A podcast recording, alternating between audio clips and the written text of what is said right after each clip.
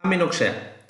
Έχουν ανοιχνευτεί πάνω από 170 διαφορετικά αμινοξέα, από τα οποία 20 μόνο αποτελούν συστατικά πρωτεϊνών.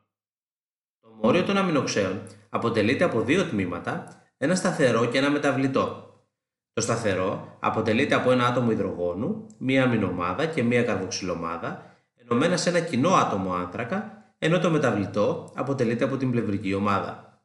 Η ομάδα αυτή έχει διαφορετική χημική δομή για κάθε αμινοξύ.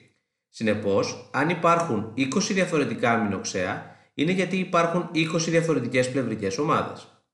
Η ένωση δύο αμινοξέων γίνεται με μία αντίδραση συμπίκνωσης, αφαίρεση ενός μορίου νερού μεταξύ της καρβοξυλομάδας του ενός και της αμινομάδας του άλλου. Αποτέλεσμα αυτής της ένωσης είναι ένα διπεπτίδιο. Αν στο δεύτερο αμινοξύ του διπεπτιδίου συνδεθεί με τον ίδιο τρόπο ένα τρίτο αμινοξύ, δημιουργείται ένα τριπεπτίδιο και ούτω καθεξής. Τα πεπτίδια στα οποία ο αριθμός των αμινοξέων υπερβαίνει τα 50 ονομάζονται πολυπεπτίδια. Κάθε φορά μπορεί να προστίθεται στην πεπτιδική αλυσίδα οποιοδήποτε από τα 20 διαφορετικά αμινοξέα που απαντώνται στις πρωτεΐνες.